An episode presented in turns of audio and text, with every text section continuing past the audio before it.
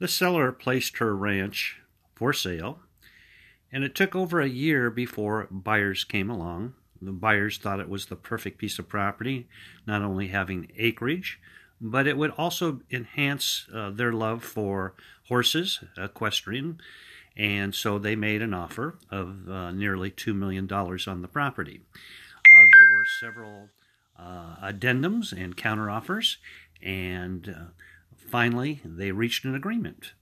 Five days later, the seller made a decision to go ahead and cancel the escrow, thus, the dispute between the parties.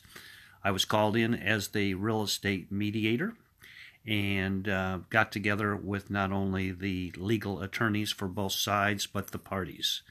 We sat down, and six hours later, agreement in reference to what would satisfy the needs of the individuals and the parties versus going on to arbitration or litigation.